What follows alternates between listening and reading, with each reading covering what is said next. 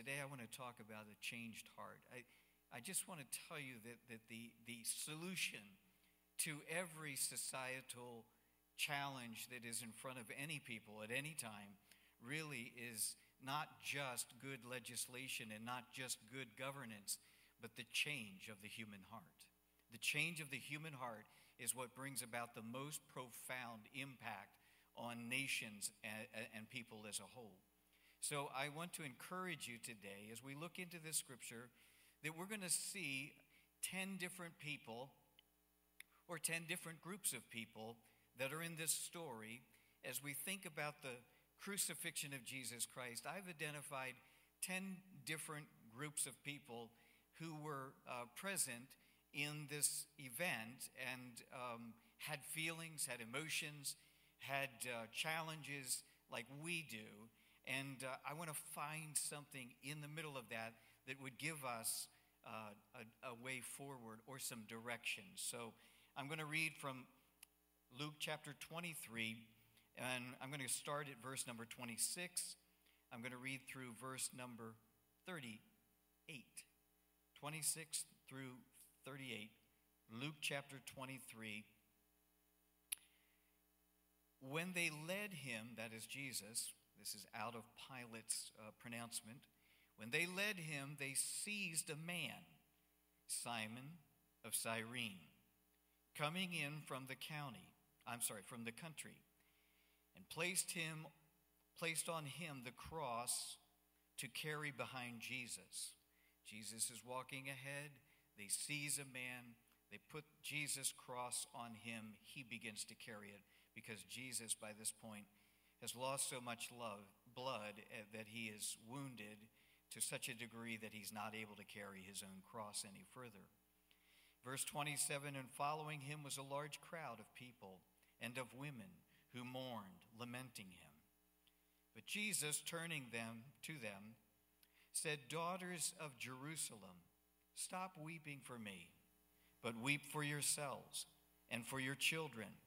For behold, the days are coming when they will say, Blessed are the barren, and the womb that never bore, and the breast that never nursed. Then they began to say, then they, they, then they will begin to say to the mountains, Jesus speaking here, they will say to the mountains, Fall on us, to the hills, cover us.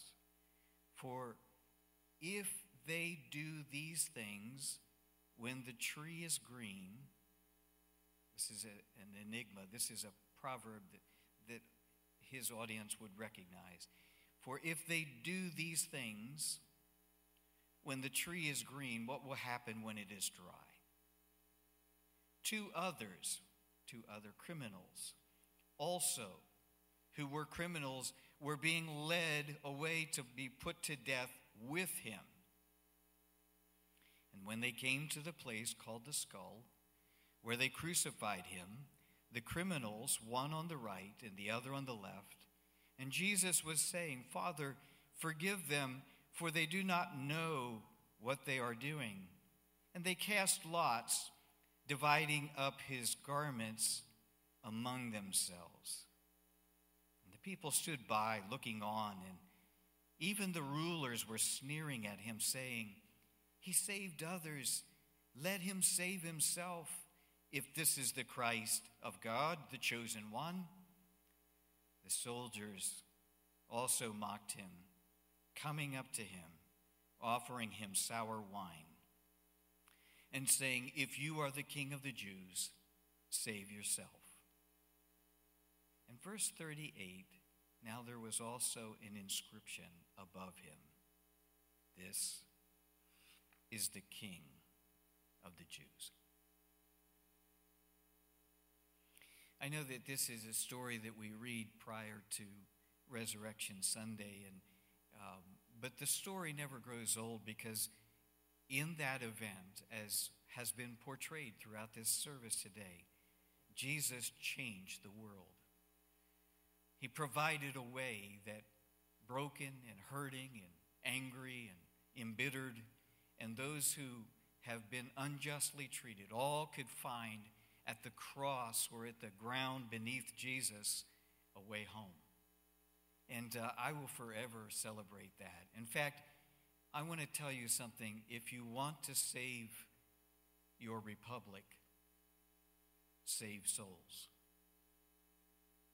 Because the best way to change a people is the change that occurs when a person receives Jesus Christ as their Savior. Because what's supposed to happen is when we come to the cross of Jesus, we lay down everything. We lay down our sin. Many of us are more than willing to lay our sin down so that we can be forgiven. But we also lay down our brokenness, our hurt, our pain, our anger, our resentment, our resistance, our feelings of being hurt and wounded, everything, we have to lay it all down. Our thoughts, our hopes, our plans, our dreams, our fears, our prejudices, our everything. We just lay it at the feet of Jesus. And then when Jesus resurrects us, or when we come off of our knees having repented, the Spirit of God moves into the heart of the person who has just repented, and that heart begins to change. So, if you want to save a republic, save souls. The gospel is the greatest way forward. You and I are engaged, actually, in the most active and permanent change that a nation or people could ever know. So be encouraged that the name of Jesus can not only defeat enemies, the name of Jesus can transform a man's heart. And that's what we need so desperately. So let's look at some of the hearts that are represented in this story today. I counted 10 of them, you might count more. And note that the heart represents the core values, the beliefs, and certainly the motives of people. First of all, in this story, the first person we encounter is one Simon of Cyrene. He was a man of color, he was a man of another nation.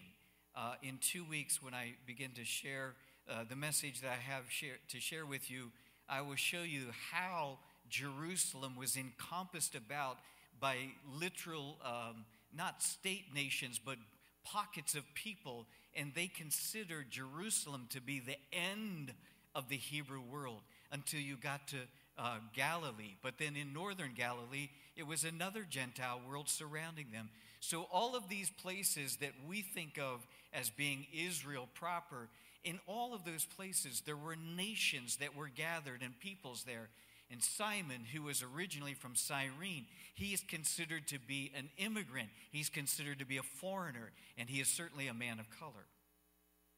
And I don't know about you, but um, I can't help but uh, take note that he was seized and he was captured by a ruling class of people, the Romans. He was seized and pressed into slavery. We into labor. We call that slavery. He, against his wishes, he was forced into labor.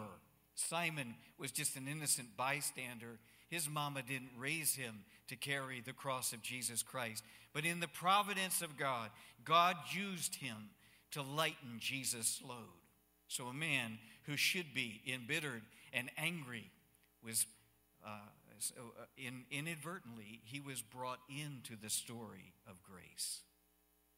And then there's the authorities, those who seized him, those who were people of power and position, the ones who abused him, the ones who enslaved him. There was that group of people. Who were they? Were they the soldiers? Were they the rulers? Were they the soldiers just acting under the orders of the rulers? But there's a group of authorities if someone seized him, someone issued a command, and someone had the power over him. So there was the, the group of people that we'd call the authorities. Then there was a large crowd, and the large crowd was following him. The large crowd of people was made up of several different groups of people. One of them were women. We'll talk about them in just a moment. But some of the people had to be just like anyone else, curious, When there's a fire down your street and the fire trucks come in, you, you want to know what's going on. You want to know if everybody's safe, if everybody's sound. But if the fire was intentionally started, there, is, there was a pyromaniac, there was someone who set the fire. But the point is that when something like this, of this magnitude, happens, when crowds gather for any reason at all, there's two things that can happen. One is people are just curious, but then the other thing is that a mob mentality can seize them and begin to direct them and guide them. So a large crowd gathered. Then there were the women's. I mentioned the women. I mentioned them a moment ago. And these women were probably just like any other mom. They saw a young man being treated so poorly. Some of them heard Jesus' story, some of them knew of him, some of them didn't. But if you didn't know him and you were a mom, you instinctively felt in your heart that some mother's boy is being mistreated and is going to die soon. How many women can just um, they can, we can just identify you women can just instinctively identify with injustice especially when they see bullies picking on someone. So there were that group of women. And un, amazingly enough jesus looks at the women and he said you oughtn't to you really oughtn't to cry for me. He knew why he was there. They didn't know why they were there. And they didn't know that the days would come when King Titus and his army would surround Jerusalem and crush the revolt once and for all, destroying their temple.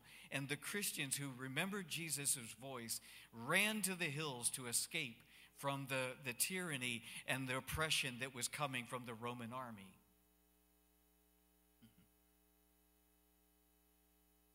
And Jesus says something else, and it's so profound. You know, he could look down through the annals of time and he could see uh, the Crusades, he could see Islamic revolt, he could see all the events of history, even the most recent one being the Holocaust. He could look down through the annals of time and see women, daughters of Zion, daughters of Jerusalem, who would weep for their children because their children were being slaughtered But I believe with all my heart that Jesus also saw women who miscarried, the ones who wanted a child. They were not able to bring children Those who had carried children in their womb for a certain season of time and then lost that child. Some all the way almost a full term. This is a problem and a challenge that none of us really fully can wrap our mind around. But I believe that Jesus could see the heart of women who not only would they suffer because of what their sons would go through, but they would suffer because of their sons who never came to birth. Which also has to be reflective of the women who are abortive and who chose to remove their child whatever their circumstance, whatever the reason, Jesus was able to, in a moment, see all of that. And Jesus said, Don't weep for me, weep for your children. And here we are today, a people who weep for our children. There were two thieves. Actually, I'd like to say that there were three thieves because Jesus surely stole the hearts of men everywhere he went. But there was one who was placed on the left, and there was one who was placed on the right. I don't know if that's by accident or by choice, but I'm just going to tell you, in my opinion, my humble opinion, if you're ultra conservative or you're ultra liberal, the devil doesn't care because you end up in the weeds either way. Jesus died in I don't know how to bring together conservatives and liberals. I don't know how to do that, but I do know this that those who agree, whether they be alt left or alt right, those who accept Christ as their Savior meet in the middle. And they extend a hand to one another. And they hear each other. And they listen to each other. And they learn from each other. And they help each other. There were two thieves. One of them repented. Fortunately, it doesn't tell us whether it was the guy on the left or the guy on the right, but one of them repented, one of them didn't. There was the religious leaders who mocked at Jesus, but more importantly, they rejected him. They first rejected him. And I just want to tell you that a spirit of religion will kill you if it can. A spirit of religion. I just heard the testimony. I've heard it before and I heard it again. Testimony of a pastor today who's ministering not far from here. And his half of his life, his daddy and mom raised him Jehovah's Witness. But when the Jehovah's Witnesses prophesied the return of Christ for like the millionth time, and Jesus had not returned, his dad said something is wrong. And he pulled his family out of the Jehovah's Witness church. And he began to have a little Bible study in his house with his family and his children. And as he began to teach them from the scriptures, they took like the New World Translations, which is the Jehovah's Witnesses uh, translation of scripture. They took an NIV and a King James Bible and they just started reading and comparing notes. And they, they cried out to God. This guy's dad cried out to God and said, God, show us truth. Show us the way forward. And he was out cutting the grass, and a Baptist pastor walked up to him and said, Sir, I don't know your name, but we've been praying for you. And that man invited that pastor into his home, and they accepted Christ as their Savior. And now his son is a pastor in a local church. Wonderful, wonderful change of heart. But religious spirits, oh my gosh, if you don't agree, they'll kill you. Oh, they would like to. Sometimes they do. They not only sneered at Jesus, which is bad enough, but they just flat out rejected him. And then lastly, I feel like there's there's soldiers that that can represent policemen and officers. Some of those soldiers were wicked people and they hated Jesus and they didn't mind killing him. Some of them were just doing their job. You know, corruption can be found anywhere. It can be found in the church, it can be found in a marriage, it can be found in a government, and corruption should be rooted out. My most fervent prayer right now for this country is that God would expose corruption wherever it is found. And if the finger is pointed at me, so be it. But I'm telling you, the corruption in this country needs to be rooted out. And we've got to be those who love the truth, no matter where it takes us. So I think that there were soldiers who were bad soldiers. I believe there are policemen who are bad policemen. I believe there's policemen who love our country and defend its constitution, some of them just doing their job. But they were there and they were rejecting Jesus. I said lastly, but I, I, I do want to mention someone who's not directly mentioned, but it's inferred in the story. There was a sign. There was a sign maker, David. There was a sign maker who was pressed into service. He made a sign Jesus, the King of the Jews. He's just doing his job. He's just doing his job. And I think that there are a lot of people in our country today that just like you and me, they're very concerned and they're just they're just trying to do their job. And there's a spirit that's trying to divide everyone and not allow anyone to just do their job and or just to do marriage or just to do family or just to do church. There's a there's a, a spirit in this country today that's trying to divide people in every way from Sunday. That's the spirit that we need to move. There were two other names in this list that were mentioned that I jumped over. One of them goes by the title Father.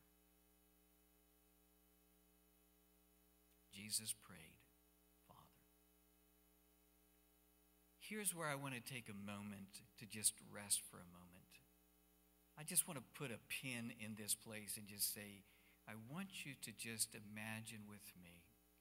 And when I say imagine, in fact, I'm going to just stop and pray because something happened to me in prayer this week, and I pray that it happens to you. I prayed this week and I said, God, I, I just need a word. Sometimes I just need a word. I need a way forward. I need direction for this day. And the Lord led me to this scripture in this passage. And as soon as I began to read it, the Holy Spirit began to whisper in my heart these words Oh, how large is the heart of the Father. Father, I pray in the name of Jesus Christ that you would begin a moment here where we hear you beginning to reveal yourself in the vastness and the greatness, in the beauty and the splendor, in the glory and the magnitude of your heart. Because our hearts are so puny and small. Oh God, enlarge our hearts. Or at least give us a greater vision of yours. In Jesus' name we pray. Amen. If a father loves his children, then God does.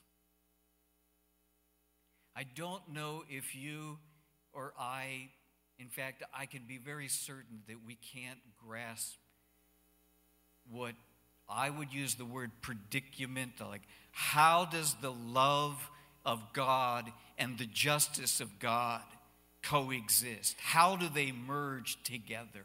How can God not be anything but holy? No, most holy. No, only holy. How can God be anything other than absolutely, totally other than everything that has been created in the universe? I like to do it this way. It's really pretty easy. This is math that I can get. Like, okay, let's take inventory of the universe. There's God, that's one. And then there's everything that He created, that's two. Inventory is done, it's over. There's only God and what He's created. There isn't anything that He didn't create. Oh, well, I mean, the raw material, everything that the universe is made on, came from divine fiat, from the heart of God. God, in His richness and vastness, is absolutely separate from everything in creation.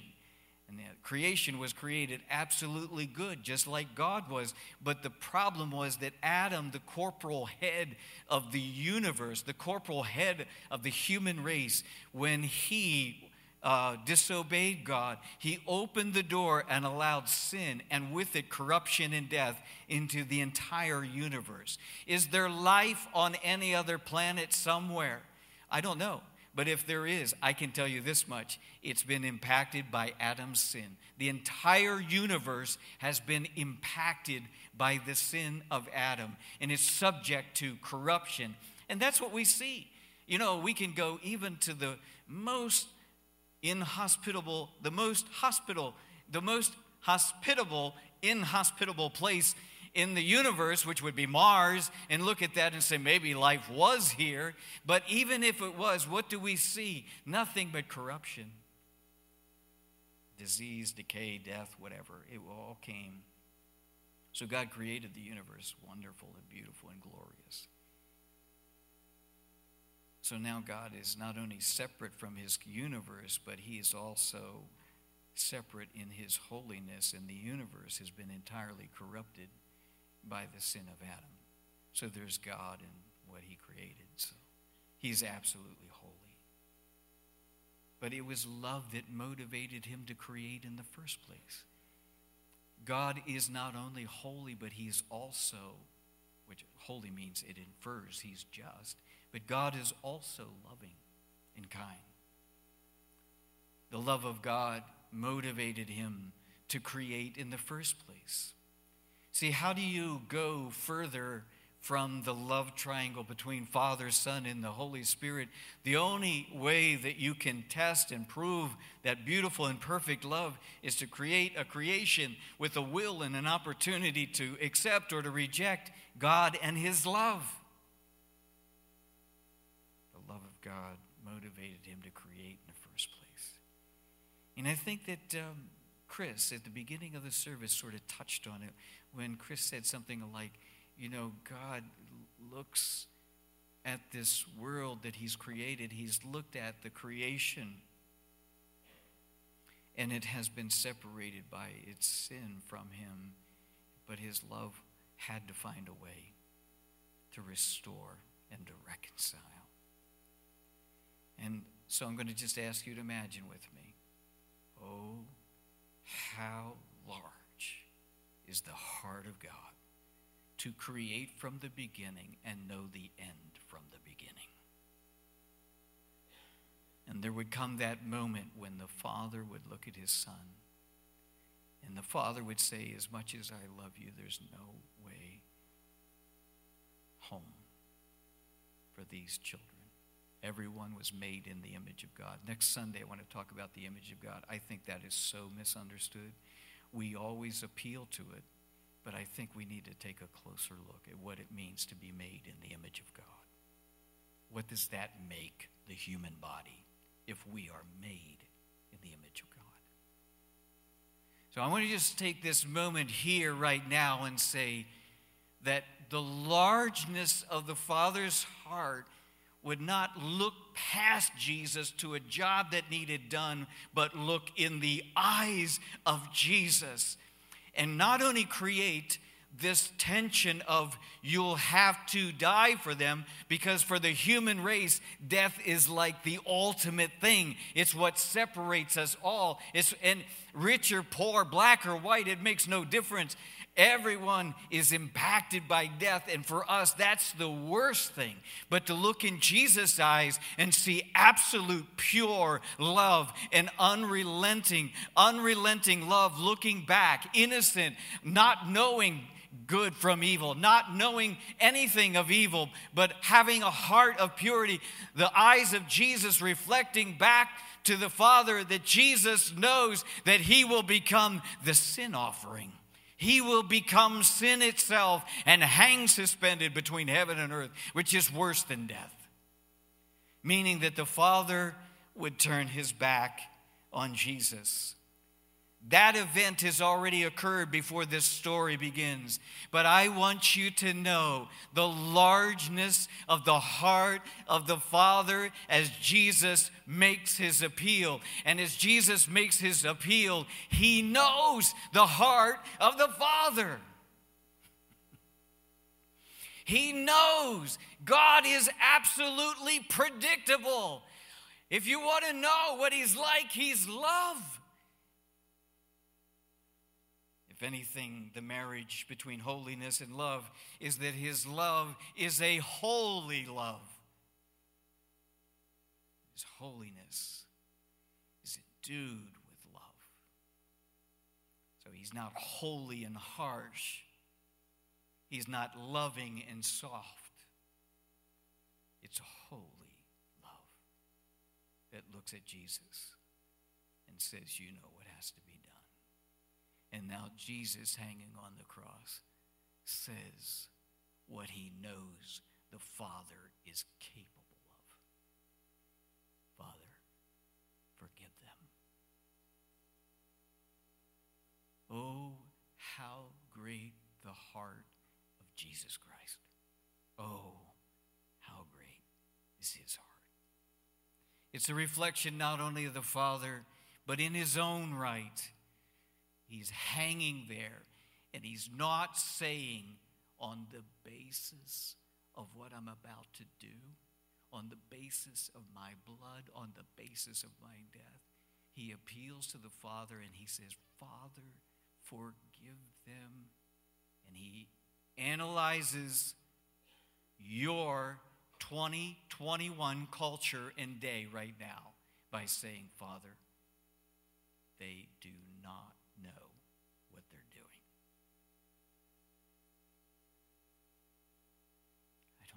about you.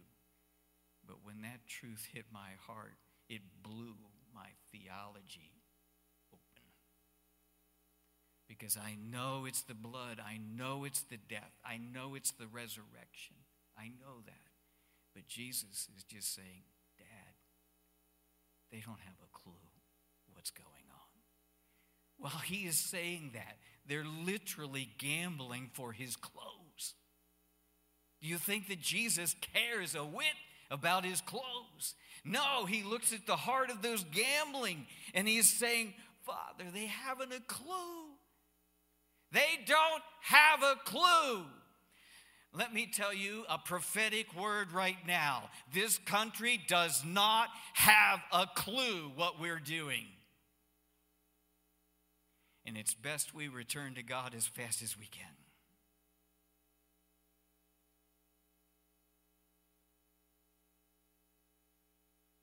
He appeals to the Father out of a heart of pure love for mankind with intimate knowledge of the Father's heart, and he pleads, Father,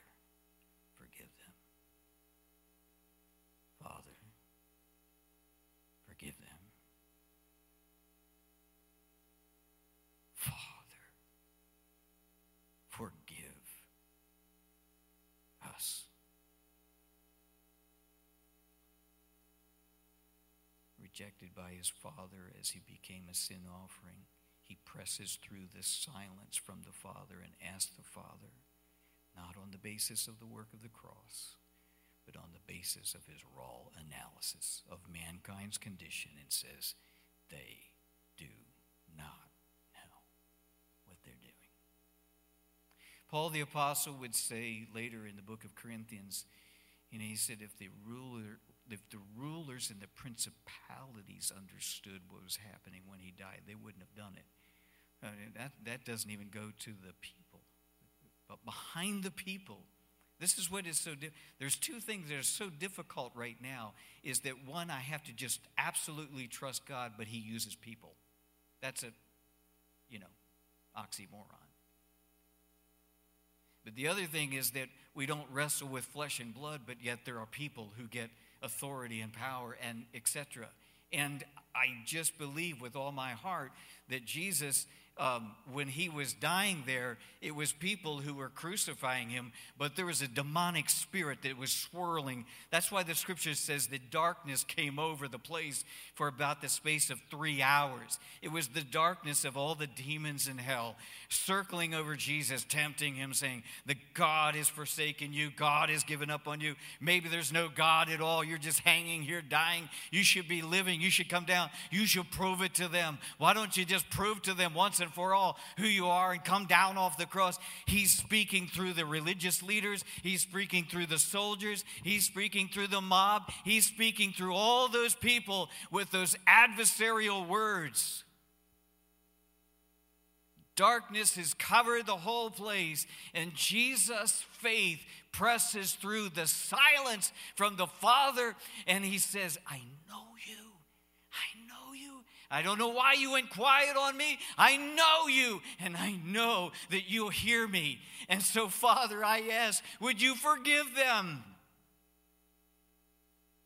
We were forgiven not because Jesus shed his blood, but because Jesus asked the Father to forgive us. Oh, his blood paid the penalty, absolutely, because this is an issue of justice. This is the way that God can provide justice. Because Adam's sin, his blood became guilty from there on out. It took the innocent blood of another Adam to remove the guilt. Some people argue, did God pay the devil? No, the devil didn't. Please don't give him that much credit. He's a loser.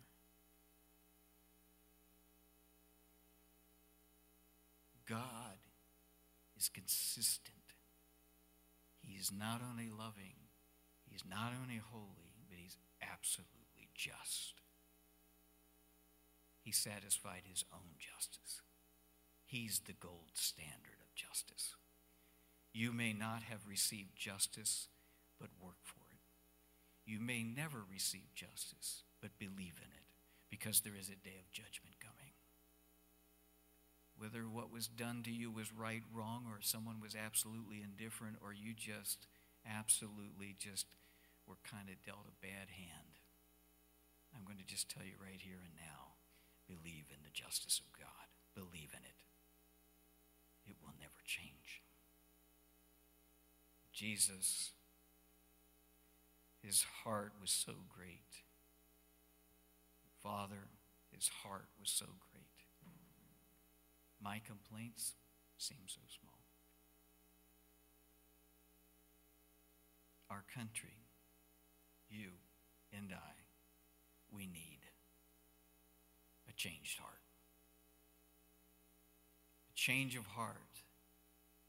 It's the beginning of finding our way home.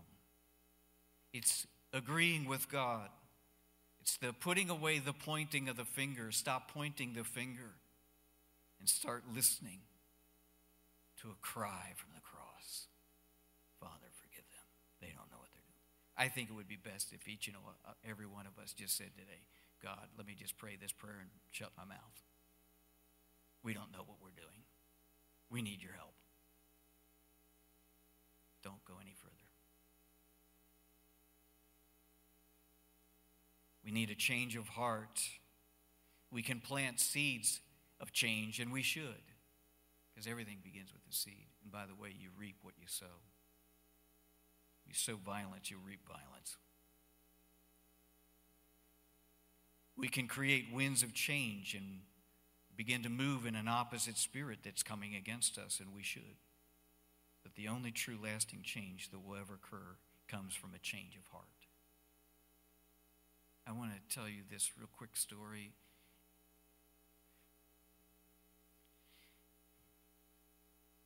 I like to use old stories because it's not likely that someone would hear and be embarrassed. But I, I assure you that every day I'm hearing and witnessing and seeing people changing their hearts, their new stories, new testimonies. I remember a man who came to our church through his wife. His wife had bumped into us and found us to be passionate and lovers of Jesus. And she loved being here. So eventually she brought her husband. Her husband was happy and content with his uh, church that he was in, but uh, when he came here, he saw something different. After a little, little bit of time, he started to, his heart began to open to God, and the love of God began to uh, swell up within him. And he finally, he just came to a place of releasing his life into the hands of Jesus. Yeah, I love that. Doesn't it's not about the church that the person it was the experience they had with Jesus Christ. Okay? So he asked to meet with me and I met with him and he said, I got to tell you a few things. I just got to get them off my chest. I said, sure. And one of the things he said is, uh, I grew up very, very poor. I grew up in an urban city. And he said, uh, I, I am so prejudiced. He said, I absolutely, as a white guy, I have always been in trouble with blacks. I just can't, I just can't, you know, they, they robbed me, they beat me up, they, I was a minority in their school system, and I, he said, I just can't stand blacks. And I said, You're going to have to lose that. Because, as William Seymour said, that the um, color line is washed away by the bloodline. That's a deep thought right there. William Seymour from Azusa Street Revival, a black man who was subjected to Jim Crow laws and was not allowed to study in his Texas college in the classroom, so they made him sit in the hallway. And he became the pastor of this amazing revival. And he was always in trouble because mixed races were all worshiping together and it was just creating a wonderful mess. I looked at him and I said, Brother, I'll pray for you, but this is going to require God changing your heart. He won't change your past, He can't change your circumstances. And you know, He won't change what you think. You're just going to have to lay it down. I, I'd be more than happy to pray with you, but okay. So we prayed. he was young and enthusiastic. He was growing. We were having healing services. And what we'd do is on a Friday night, we would someone would preach, and then after that, we would just invite people uh, forward to be prayed for. We'd have four, maybe uh, four uh, uh prayer teams across the front of this church, and uh, two or three people in those teams praying for people as they lined up and came through. So he he uh, he got really excited about that. Really loved those services. And he came to me and he said, Man, I, what do I need to do in order to get in one of those teams? And I said, Why don't you just come and be with me one night and let's just pray together? You'll be my partner. And he said, Oh, I'd love to do that. So here we are. People are queued up. My line's the shortest. Everybody went to someone else, you know. But that's no matter. And someone in this um, uh, other uh, row beside us was taking a long time. I bet they fell out in the spirit. You know, it's probably what happened. And all of a sudden, everybody's all excited and stuff. So whole, everybody runs in that line then all of a sudden, you know. So um, uh, the next guy uh, behind that, uh, that the gentleman that who had been prayed for, I just waved him over. And I had already told my friend, I said, now, after we had prayed for two or three people, I said, you're going to pray for the next one. So I waved this guy over, and he comes up. First guy up is a black man. My friend has to play for, pray for a black man. He looks at me, and I said, you can do this.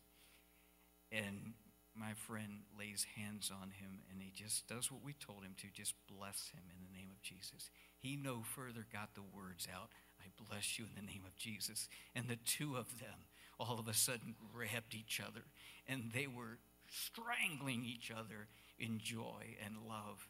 And two men got healed that night. I believe with all my heart that the way forward isn't going to be found in a piece of legislation, but by the change of our hearts. Well, I have great news. God's heart for us hasn't changed. That great heart has not changed. Jesus' great heart for mankind has not changed. There's hope for us. And the Holy Spirit still transforms the human heart.